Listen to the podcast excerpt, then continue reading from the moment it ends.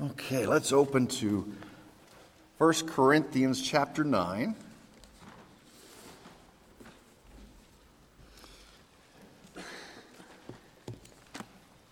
All summer we've been looking at holiness and various aspects of it and how to get it, how to keep it, and this is uh, really our last shot at it.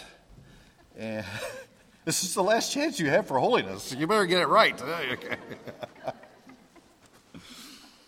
It's like uh, I think it was Martin Luther came out, and, and you know, at, at, that in that time when Martin Luther was was preaching, he would uh, have to preach every day, and sometimes more than once a day.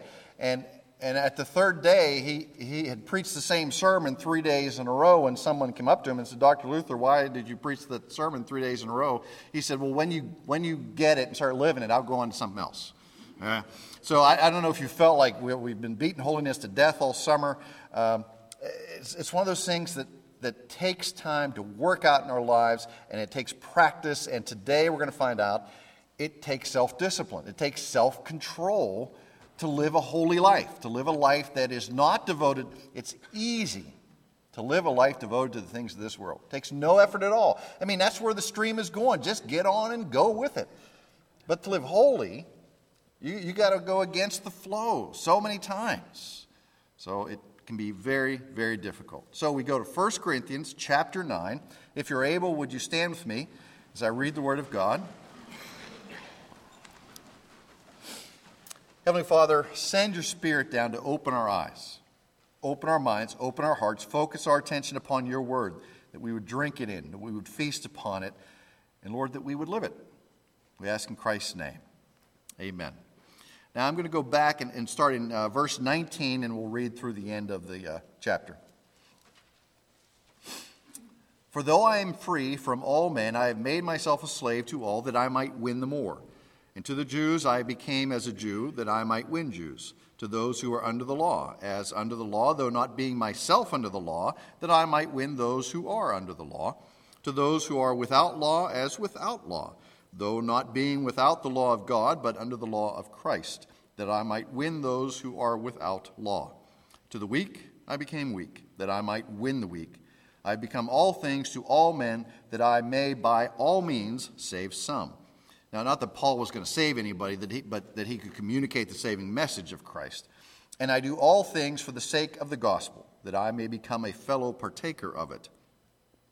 Do you not know that those who run in a race all run, but only one receives the prize. Run in such a way that you may win. And everyone who competes in the games exercises self control in all things. They then do it to receive a perishable wreath, but we an imperishable. Therefore, I run in such a way as not without aim. I box in such a way as not beating the air, but I buffet my body and make it my slave, lest possibly after I have preached to others, I myself should be disqualified. This is God's inspired word for us today, so please be seated. Now, as we read in, in the New Testament and, and, even through the Old Testament, there's no question that salvation is by grace alone. Okay, it's not by our efforts, uh, it is totally by the work of God. Uh, for by grace you've been saved by, by faith, not of works, lest any man should boast. Titus 3 says we've been declared righteous by the Lord. We have received, we, the righteousness of Christ has been imputed to us. Um, the, the Lord draws us unto himself. It is by grace that we are saved. Now, we're, we're justified, we're saved, but it's after that that all this really comes into play. This, this, this portion of self discipline, this portion of beating our body here, as Paul uh, makes the illustration. Um, the athletic illustration here. The word calls us to live lives of holiness, and to do that, we have to be self disciplined. We have to be self disciplined. Now, that comes easier to some of us than others of us, whether it's our personalities, whether it's the way that we were raised. Uh, some people just, they're just easy to be self disciplined. They find it, it comes, oh, yeah, well, to do this and do it in an orderly fashion and to be wise with your time and all that. And other people, uh, I don't know, we're just, we're just not. How about that? Okay, or just, or we're just not that self disciplined. If I went to your desk or, or uh, some place where you were going to be all day, and I put 10 M&Ms across the top of the desk. How long would they stay there? Okay. Now, now you, I don't want you to go. Well, I don't like M&Ms. They could stay there all day. Okay.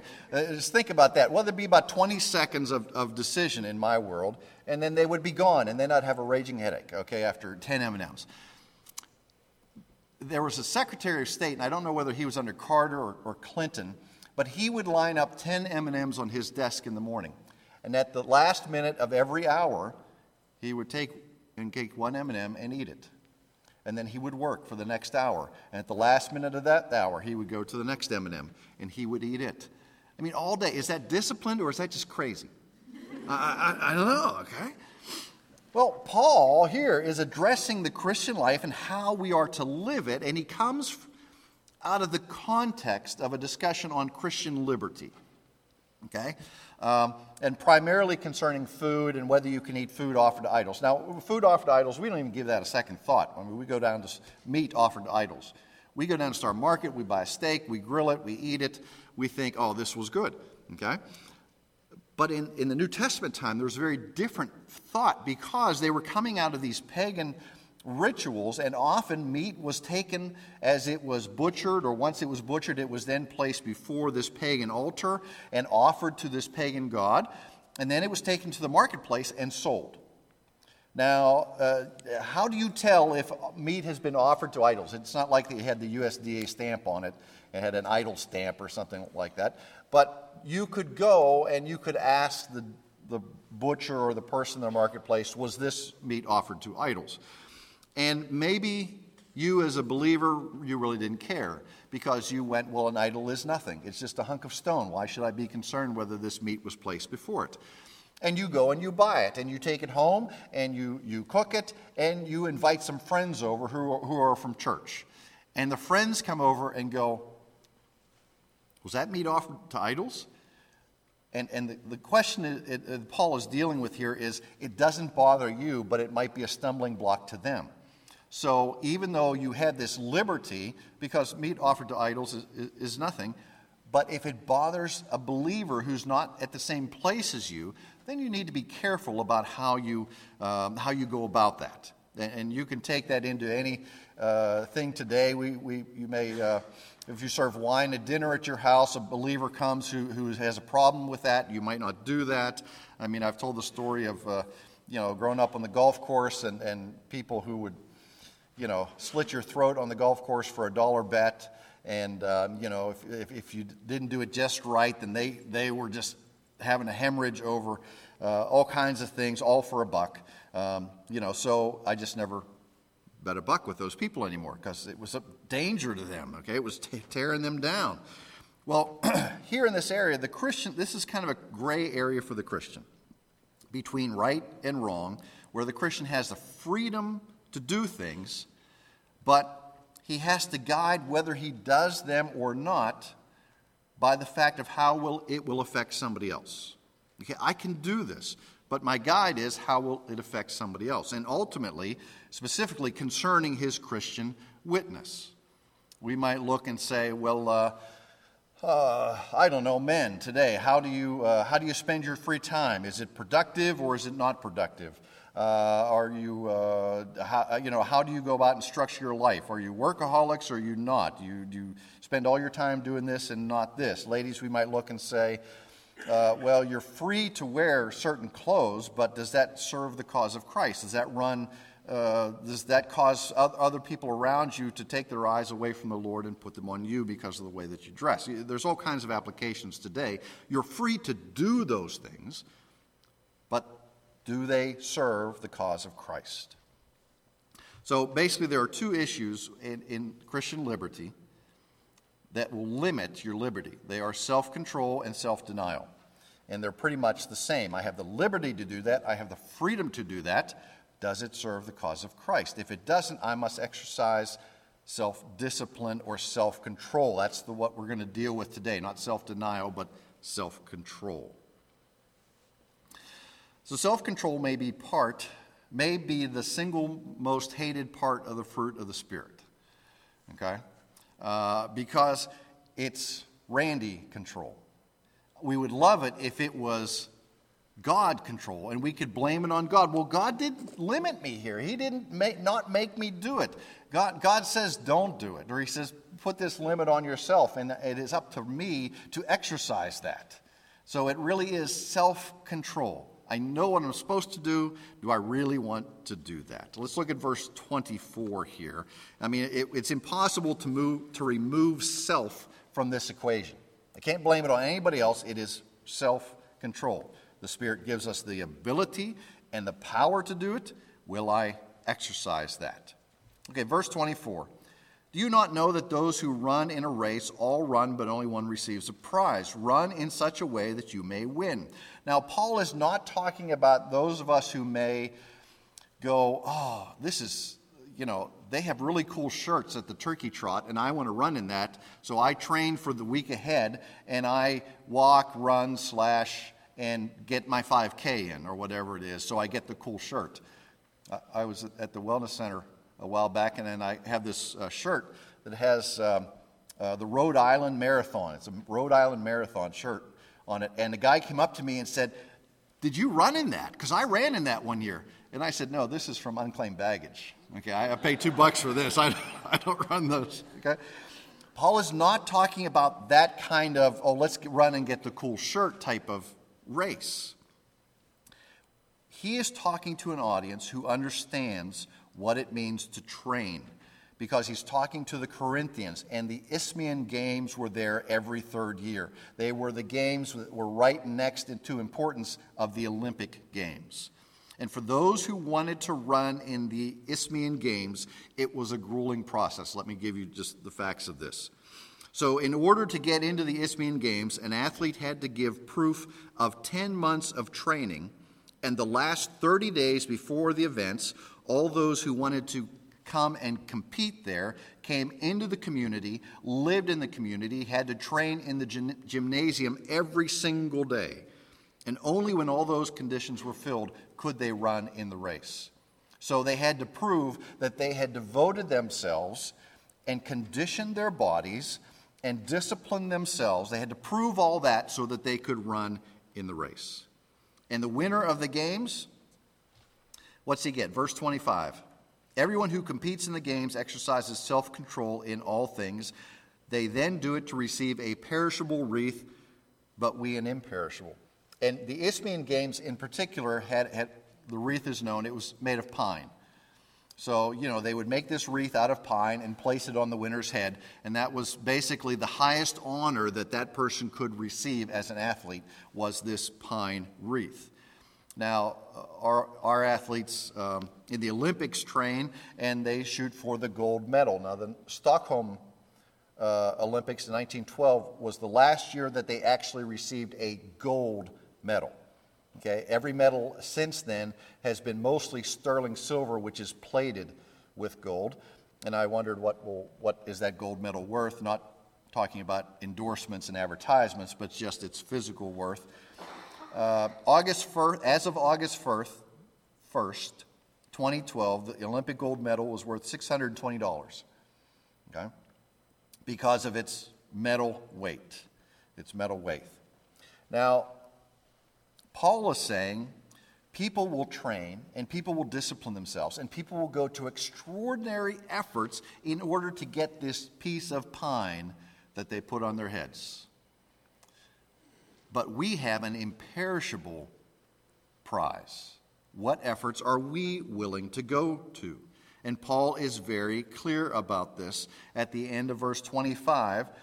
Um, or, uh, so, uh, end of verse 24 run in such a way that you may win.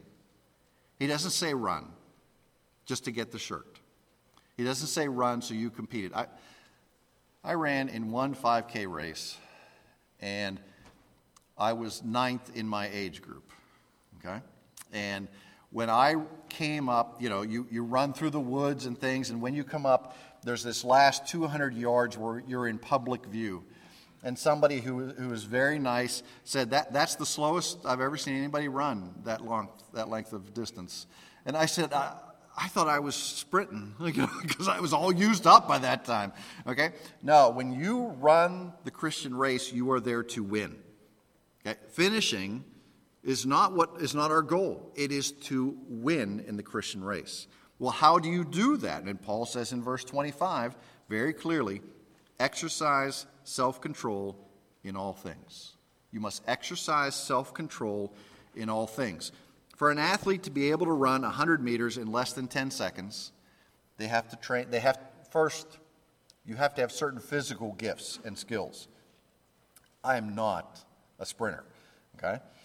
But you have to train you have to have a careful diet. You have to lift weights on a regular basis. You have to have regular sleep patterns. You cannot go, in a sense, off the wagon and eat an entire box of Twinkies the week before the race. Okay, those will destroy your uh, the balance in your body and all those things. Let's look at something else.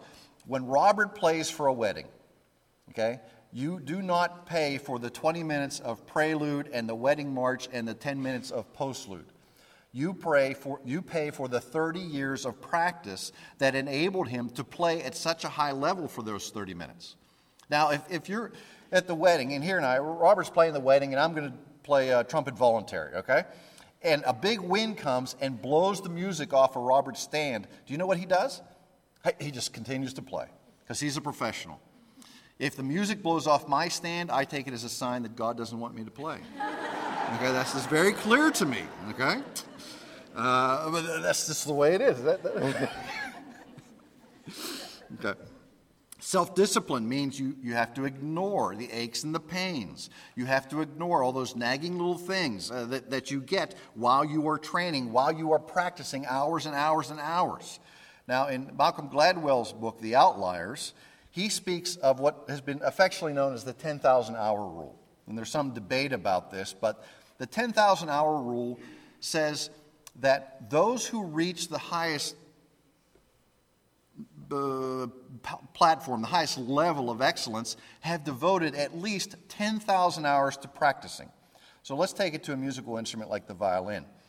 You want to practice 10,000 hours, uh, hopefully before you are 20, if you want to be a professional in that venue. Okay?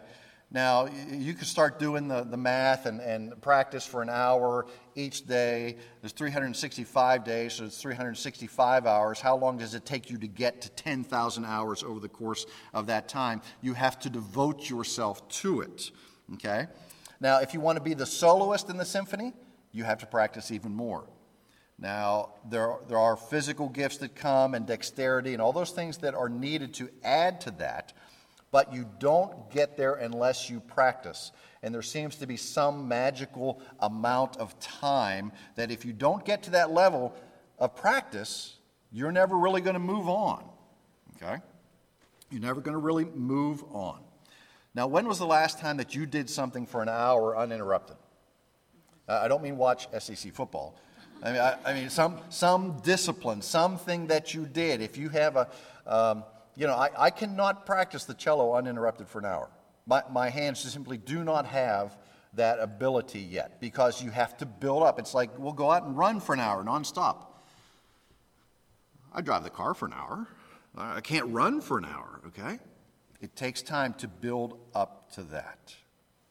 Well, notice what he says further. He says, We do this to obtain a perishable wreath. And as I said, it was a pine wreath but we, and he's talking about believers, we do it to obtain something that is imperishable. First Peter says our inheritance is incorruptible, it is undefiled, it does not fade away. It is a crown that the Lord is going to give us, and the way we win it is by demonstrating the things of Christ. He has already grabbed hold of us. We have not obtained all of it yet, not until we stand before Him. So we have to demonstrate these things, the things of Christ in our lives doing so by being self controlled, by setting the goal and achieving the goal. If a man can submit to such discipline to win a pine wreath on his head, shouldn't we able, be able to submit to such self discipline to receive something that can never fade, something that is imperishable? what is self discipline? Two definitions. One is a secular definition, and that's the first one. Self discipline is the ability to regulate, one, regulate one's conduct by principle and sound judgment rather than impulse, desire, or social custom. Okay? to regulate one's conduct by principle and sound judgment rather than impulse, desire, or social custom. Some of you will know Kipling's poem, If you can keep your head when all about you are losing theirs and blaming it on you, if you can trust yourself when all men doubt you, but make allowance for their doubting too, if you can wait and not be tired by waiting or being lied about, don't deal in lies, or being hated, don't give away to hating, and yet don't look too good nor talk too wise, if you can walk with crowds and keep your virtue, or walk with kings nor lose common touch, yours is the earth and everything that's in it, and which is more, you will be a man, my son. Okay? So that's kind of the secular view. If you can control your impulses, that's what self discipline is. Biblically speaking, self discipline is obedience obedience to the Word of God. Now, you have to control your impulses. You can't be ruled by emotion because sometimes Scripture says, do this, and we look at it and go, I don't want to do that. And He says, this is how you are to live. And you look at the world around you and say, nobody else lives that way. Why do I have to live that way? Because this is what God says. Verse 26 Therefore I run in such a way as not without aim. I don't run aimlessly. I have a purpose and I have this goal. So there's the positive. I have this goal. And the negative, so I fight not uh, in such a way as not beating the air. Okay? Yeah, fight with a purpose. I'm not just out there shadow boxing, not hitting anything. I'm going to hit my body. Why? Because my body has to be tough. If I want to run the 5K and I want to win the 5K, I've got to go out and basically abuse my body for a certain period of time to make it harder, to make it tougher, so that I can run faster and longer, so that I may demonstrate a greater amount of, of discipline in my body. I have to pound my body, I have to keep it under control. Paul says basically in other places, you have to kill the flesh. He uses the word mortify. You have to mortify the flesh. An athlete knows how to subdue his body. He has mental toughness. He knows what his goal is. Paul says, My mind is set. I know where the bounds of life are. He says, I know where the goal is. I know exactly where I'm going. And then he says, I subject my body to a discipline so that I may get there. So that I may get there. Worldly lusts and passions and the flesh and whatever we have to do, those things want to rob that crown from us. Paul says, get that body in submission, make it your slave. We look around at other places. Hebrews chapter 12 says, You've got this great cloud of witnesses before you, of those who have run the race, and those who have kept the faith, and those who have won. And Paul puts this in at the end. He says, I do this, I buffet my body, I make it my slave, lest possibly after I have preached to others, I myself should be disqualified. Paul's concerned, he can't lose his salvation. I mean, that's because it's by grace, and God grabs a hold of us and He doesn't let us go. But there are times that we can fail. There are times to say, I discipline my body, and then we show up short. You know, we don't demonstrate the things of Christ in the way that we should, and Paul is concerned about this. He says, I never want this to happen. That the guy I give the truth to has to turn around and say, Randy, you've fallen short here. You are not serious about this. You're not self disciplined in these things. Okay, here we are. We're going to live self disciplined lives, right? Uh, how do we live self disciplined lives? I have 10 things for you. I usually don't have lists like this, but I thought, well, uh, it's one thing to say, let's live self disciplined lives. Well, how do I live a self disciplined life? Number one, start with the small things.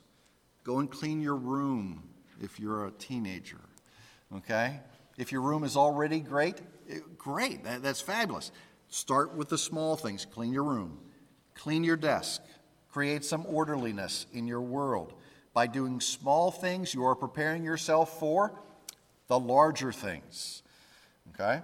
I always remembered, uh, well, I always thought that every teenager should spend some time working a dairy farm or a farm of some sort because you learn to do things right. You learn to do everything because if you don't do everything, you have to come back and fix it later. Okay, you have to do the small things because if you don't close the fence, there are going to be 100 cows out on the road. Okay? And then you just have to spend all day chasing them down. Okay? Do the small things. There are no small issues of integrity. There are no small issues of integrity. What's uh, the Shakespeare? I think it's Shakespeare. Uh, for one of a nail, a shoe was lost. For one of a shoe, a horse was lost. For one of a horse, a battle was lost. For want of a battle, a kingdom was lost. All for want of a nail. Do the small things. That's the first way. The second way would be get organized. Know what you need to do, do what you need to do. Okay? Those are pretty, pretty straightforward and, and, and simple. Third, do not constantly seek entertainment. Do not constantly seek entertainment. Entertainment does not really produce for us. Yes, it, it takes our mind away from some of the stresses of the world, but if we constantly seek to be entertained, we will be less productive and therefore less self disciplined. Read when you have a chance. Walk. Write a note to somebody. Okay? Call someone that you need to. You know, so often we want yeah, I've got this whole list of things to do. Well, I'll get to those. Do them now. Do them now. Things that have no value other than entertainment make a very small contribution to our well being. Okay? I don't mean to, you don't have to be workaholic. You just have to decide how much entertainment is good and relaxing, how much entertainment is a lack of self discipline. Number four, be punctual. How many of us have a problem with punctuality? How many people? How many of the people that we sit next to have a problem with punctuality? Okay. Uh, uh, Benjamin Franklin said, Do not squander time, for that is the stuff life is made of. Constant lateness is a sign of a lack of self discipline. Now, how do we illustrate lateness? Unfortunately, the way to illustrate lateness is to go to famous people because famous people have schedules, and often their schedules are published about when they're going to be there, when they're going to start, when they're going to finish, things like that. So, the most famous person with a schedule, of course, is the President of the United States because his schedule is published regularly. Okay? Um, so, I don't mean to pick on him, but it's, it's easy. You, you got a, a public schedule. This is what you're supposed to do. So, every time the President gives prepared remarks, they're posted on the White House website. And they're time stamped. That means they give the starting time, and then afterwards they go back and list the time it actually started. Okay? So, as an example, uh, he spoke at a U.S. African Leaders Summit. He started at 1017. The remarks were supposed to begin at 10 o'clock in the morning, so there he was 17 minutes late. Okay? Now, th- this is all through the Washington Post. They did all this um, uh, research for me. Um, so, in all the events of 2014, uh, they calculated all the ones that were time stamped for a regular when it was supposed to start and when it actually did start. So, uh, in all the times up until August 1st of 2014, over a cumulative amount, the president was 2,121 minutes late to events. That's 35 hours and 21 minutes, almost a day and a half late, uh, or an average of, now that's a lot of events, so it's an average of 11 minutes per event of being late you know, sometimes there are presidential emergencies. You got to go and deal with stuff. Or, you know, people, a lot of people want your time, but it's 11 minutes late to, on average, to everything. He's not the only one. The mayor of New York, uh, even before he was elected, was famous for his lack of punctuality. In his State of the City address, which is, you know, the most important address that a mayor is going to give, it, it's like the State of the Union address to the president, he was 20 minutes late to that speech. Now, I live in Madison. And when you come down Sullivan Street in the middle of Madison, you run into train tracks, and they're active train tracks. And often a train will be sitting there because if it's a long train, it, it will go all the way, it'll go a long way, okay? So I may have to sit there for 20 minutes. Now, if on a Sunday morning I don't show up for 20 minutes and I come and I tell you, well, there was a train there and, and there's just no place to go, you'll go, oh, okay, that's one thing. But if I don't show up till quarter to 11 in this up here every Sunday, you might think I have other priorities. You might think that uh, I'm not self disciplined. You might think I really don't care about your time because my time is so much more important. Self discipline. You must be punctual. Okay, you must be punctual. Um, number five, keep your word. Let your yes be yes, let your no be no. So, therefore, you need to be careful what you commit to. Yes, I'll be there. I said I would be there. I have to be there. And when do you have to be there? On time. Number six, uh, do the most difficult task first. I know some of these sound different, but this is how you develop and cultivate self discipline. What's most difficult? Do it first. Number seven, finish what you start. Number eight, accept correction. Ooh, accept correction. That can be hard. But take it as a means to examine yourself and to grow. Proverbs 19, verse 20, Proverbs 15, verses 31 32. Number nine, practice self denial. Practice self denial. Learn to say no to your feelings or your impulses. Okay? Now, you know, this is, uh, you come home and uh, you're, you know, there's a, there's a giant chocolate cake there waiting for you for dessert. Pass on dessert that night. It'll probably still be there the next day. But pass on dessert. You know, stare that chocolate cake down. Look at it, smell it, and go, I'm not going to have a piece of you today. And walk away. Okay? Stare it down. Control your appetites. Consciously do, don't do something you love to do or is not productive. Okay? Fast. Scripture is full of fasting and praying. Those two go together all the time. You've heard of the phrase, a blanket victory? Doesn't mean what you think it means. A blanket victory is not victory over all things, it's the ability to get out of bed in the morning at the right time. Okay? So if you, if you are, uh, oh, snooze and snooze, I, you know, you reach a time where you don't need the alarm clock. I remember when I started waking up without the alarm, uh, you know, I thought I must be old now because I don't need the alarm. Okay? And then some people never hear the alarm. It goes off. Grace, God love her is that way. The, the alarm could, uh, everybody in the house is up, but Grace was not up, and the alarm is right beside her, and it's going off. She doesn't hear it. Victory over the blanket. Okay? You've got to have there. You've got to start and get out of bed. It means you've got to pursue the necessary things of the day. The first thing is victory over the bed. Number 10, welcome responsibility.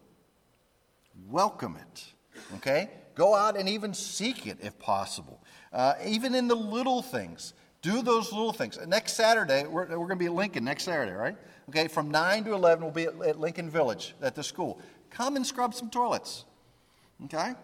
You think, oh, is this a good advertisement? It, it develops self discipline. Sweep, scrub toilets, move stuff. Do things for people where you gain no recognition, where you garner no recognition for doing those things. Okay, we always have a lot of fun, but we get things done in the same time. Okay? Now, that's just a list of practical things. There's no great deep spiritual principles there, but they are outgrowths of what is here. Okay? If we desire holiness, if we desire the things of Christ, then we will live self disciplined lives. We can't separate our lives into the secular and the spiritual. We live all things in the spiritual. And perhaps the most important thing of all the things that cultivate self discipline in our lives, they're seen in the mundane things. Okay? When nobody else is watching, are you self disciplined? When nobody else is watching, are you holy? I mean, there's one thing to be in front of people and to demonstrate holiness, there's another thing to be by yourself and to do it. And that's what the believer is called to do. No matter when we have that chance, no matter where we are, faithfulness in the little things will develop and lead to faithfulness in the bigger things. So let's pray. Lord, what, what an opportunity you have for us to know the blessings of holiness. Now, some of those blessings are hard, but they're blessings nonetheless. Sometimes to, to mortify the flesh, sometimes to get this body under control, we have to do some very difficult things. But yet, as believers, we run to win. We don't want to cross the finish line and go, I just made it into heaven. We want to win the race. We want to demonstrate the things of Christ in our lives in all areas, and that will take work and that will take self discipline. Sometimes it will take self denial. Sometimes the world will look at us and think we're strange, not understand what we're doing. But it is not our goal to please the world.